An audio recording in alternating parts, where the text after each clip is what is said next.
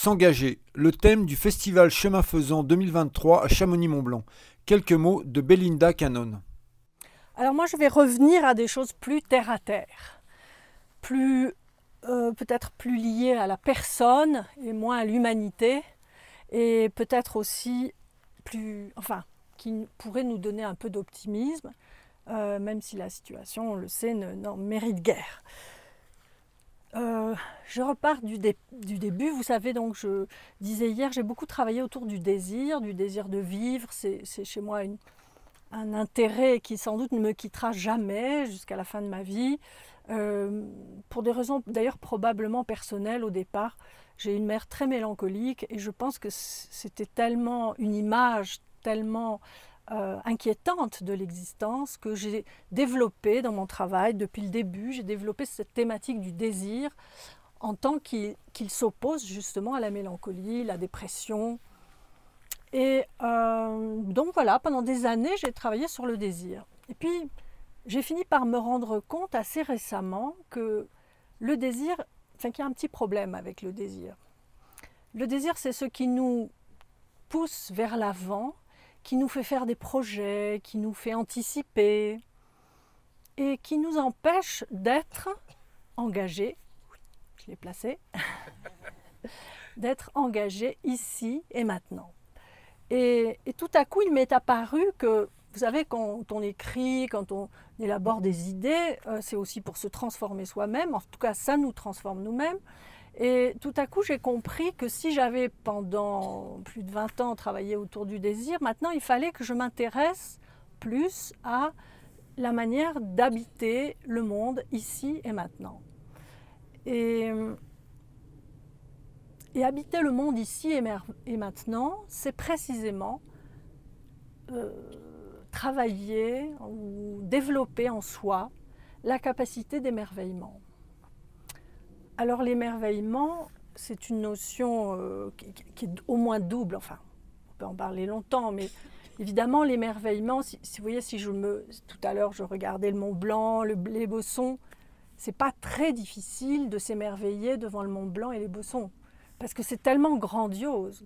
Le spectacle est tellement extraordinaire que je dirais presque, quel que soit mon état, l'état dans lequel je me présente devant ce spectacle, eh bien, je serai émerveillée. Pareil, si je vais devant le Mont Saint-Michel, je vais peut-être arriver un peu grognon, de mauvaise humeur, pas contente, et puis je suis devant le Mont Saint-Michel, et évidemment, je m'émerveille. Après, il y a une autre forme d'émerveillement, celle à laquelle je me suis intéressée, et que j'ai appelée l'émerveillement modeste. Ça ne veut pas dire qu'il n'est pas fort ça veut dire qu'il est suscité par les objets du monde modeste, les objets humbles du monde. Alors par exemple, ça peut être une certaine façon qu'a la lumière de jouer sur un mur. Ça peut être d'entendre chanter les merles, puisque nous avons quand même une chance ces dernières années, je ne sais pas si vous l'avez remarqué, mais les villes sont pleines de merles et euh, c'est nouveau, c'est un, oiseau qui, a envahi les villes et on peut entendre, et le chant du merle c'est vraiment le chant le plus beau qui soit. On peut donc se rendre sensible, conscient de cette beauté du chant du merle, qui est une chose très ordinaire maintenant dans les villes.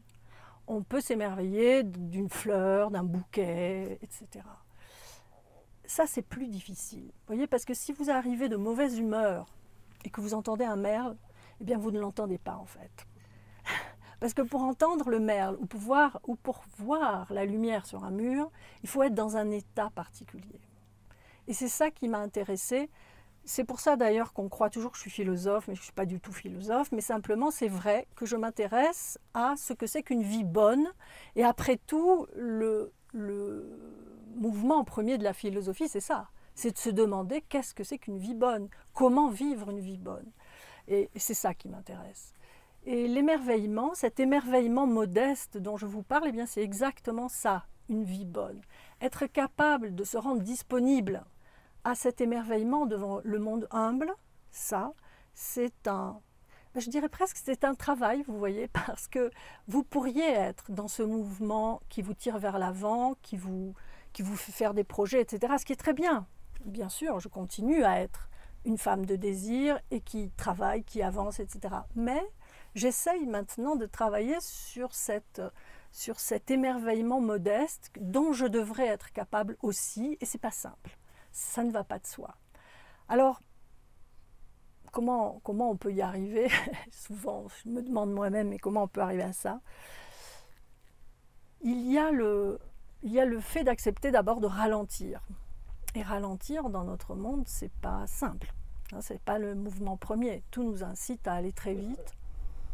Et pour, pouvoir pour voir cette lumière sur une haie, il faut ralentir. Il faut être dans un état de lenteur suffisant pour qu'on se soit rendu capable de ce que j'appelle la vigilance poétique.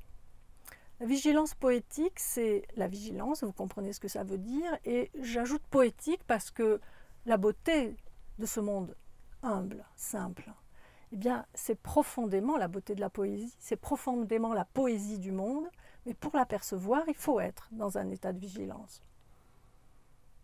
La deuxième chose, deuxième façon, me semble-t-il, d'accéder à cette vigilance poétique, c'est aussi d'être capable de défamiliariser le réel, l'ordinaire, ce qui nous entoure. Défamiliariser, c'est pas facile. Et moi qui me suis beaucoup intéressée à l'amour aussi, vous savez bien, ce qui, ce qui ruine l'amour, c'est la familiarité. Et on ne fait pas l'amour dans sa famille. Ce qui ruine l'amour, c'est d'être habitué à l'autre. Ce qui ruine la capacité d'émerveillement, c'est d'être habitué à ce qui nous entoure. Vous savez, depuis très très longtemps, j'ai une maison dans le Cotentin et en face de ma maison, il y a un chêne.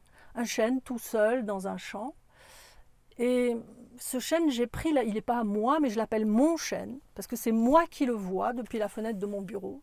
Et depuis des années et des années, j'ai pris l'habitude de le photographier. De le photographier parce qu'un jour il y a de la pluie sur le carreau, un jour il y a des animaux qui passent en dessous, un jour le ciel est complètement différent il y a des tas d'événements, de micro-événements qui modifient mon chêne. Et je le photographie pour, euh, bah, dans cette espèce de mouvement un peu désespéré pour fixer la beauté qui sinon va nous échapper, va partir, va s'enfuir. Ça, vous voyez, c'est un, c'est un, c'est une. Je me donne ainsi, en photographiant toujours mon chêne à travers exactement le même endroit de mon bureau, derrière mon carreau. Parfois, il y a une araignée sur le carreau, vous imaginez comme c'est drôle eh bien, en photographiant constamment mon chêne à travers mon carreau, je fais un exercice de vigilance poétique. C'est-à-dire, je me rends sensible à ces infimes modifications de mon chêne qui le rendent intéressant. Pourtant, c'est vraiment toujours le même chêne. Et en plus, vous savez bien, un chêne, il n'y a rien de plus banal qu'un chêne. Et même un chêne isolé dans un champ, c'est très banal. Il y en a des millions en France. Mais je défamiliarise mon chêne par cette observation régulière, euh, euh, précise. Défamiliariser, c'est regarder ce qui nous entoure et dont on devrait avoir l'habitude, c'est le regarder avec un œil neuf. Vous savez, Baudelaire dit, parle du génie, et il dit c'est l'enfance retrouvée à volonté. Et c'est pas qu'il veut faire l'éloge de l'enfance, c'est que l'enfant, vous le savez, a, cette chose incroyable, c'est qu'il voit, je cite Baudelaire à nouveau, il voit tout en nouveauté pour lui rien de banal, rien d'habituel. Il arrive à saisir dans le réel sa, force, sa puissance, sa nouveauté, toujours renouvelée, en tout cas pour l'enfant. Et nous mettre dans cette situation-là, de regarder le réel avec cet œil neuf, bon, il me semble que c'est une... Comment dire On peut essayer cela. Tout à l'heure, je parlais avec Thomas des voyages. Et Thomas disait, est-ce qu'il faut vraiment voyager tant? On parlait de, l'avion, bien sûr, et de, la dépense que, que, représente l'avion. Euh, est-ce qu'il faut vraiment partir, voyager? Parfois, il me semble que les gens partent voyager, en tout cas la majorité des gens partent voyager, parce que c'est tellement plus facile de s'émerveiller quand, de fait, le paysage sous nos yeux n'est pas familier. Aller en voyage, c'est faire l'économie de l'émerveillement modeste que moi je préconise, c'est-à-dire c'est aller se mettre devant des temples indiens ou je ne sais pas quoi, parce que ça c'est sûr, on les a jamais vus, et c'est sûr, ils sont neufs. Mais c'est plus difficile de s'émerveiller devant mon chêne. Et, je crois que, euh, en ce sens, je dirais, et c'est un peu ce qu'on concluait avec Thomas, je dirais que le voyage, euh, bah, c'est une façon un peu trop, c'est une façon facile d'arriver à l'émerveillement à moindre frais et à grands frais pour la planète, mais à moindre frais pour soi, pour ce que ça demande de concentration, de centration en soi, parce que le paradoxe de l'émerveillement, c'est qu'il faut être à la fois entièrement plongé en soi-même, centré en soi-même, mais à partir de cette concentration en soi-même, être capable de rejaillir vers le spectacle émerveillant.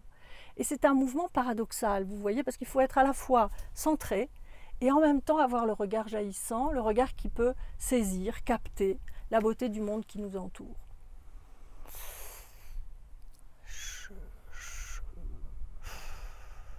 Peut-être arrêter là, mais c'est pour vous dire qu'il y a une possibilité d'habiter poétiquement le monde, pour reprendre l'expression du poète, il y a une possibilité d'habiter poétiquement le monde qui ne le prend pas, qui ne l'abîme pas, qui n'est pas une prédation, mais qui est au contraire une connivence avec lui. Et j'ai la certitude, j'ai l'impression très forte que justement, ce que nous avons oublié, c'est que nous sommes c'est pas seulement que nous sommes en relation avec le monde, je suis en relation avec ces montagnes, avec ces nuages, avec ce ciel, je suis fait de la même étoffe que lui. Il y a profondément dans le vivant une connivence de tous les éléments du vivant. Et, se rendre disponible à l'émerveillement, pour moi, c'est faire, comment dire, rendre consciente, actif, cette connivence avec tout le réel qui nous entoure et avec lequel, pour reprendre mon expression favorite, avec lequel je suis en relation, probablement parce que aussi je suis de la même étoffe que lui. Voilà, donc je propose de supprimer les voyages en avion et d'essayer d'apprendre l'émerveillement modeste. Merci.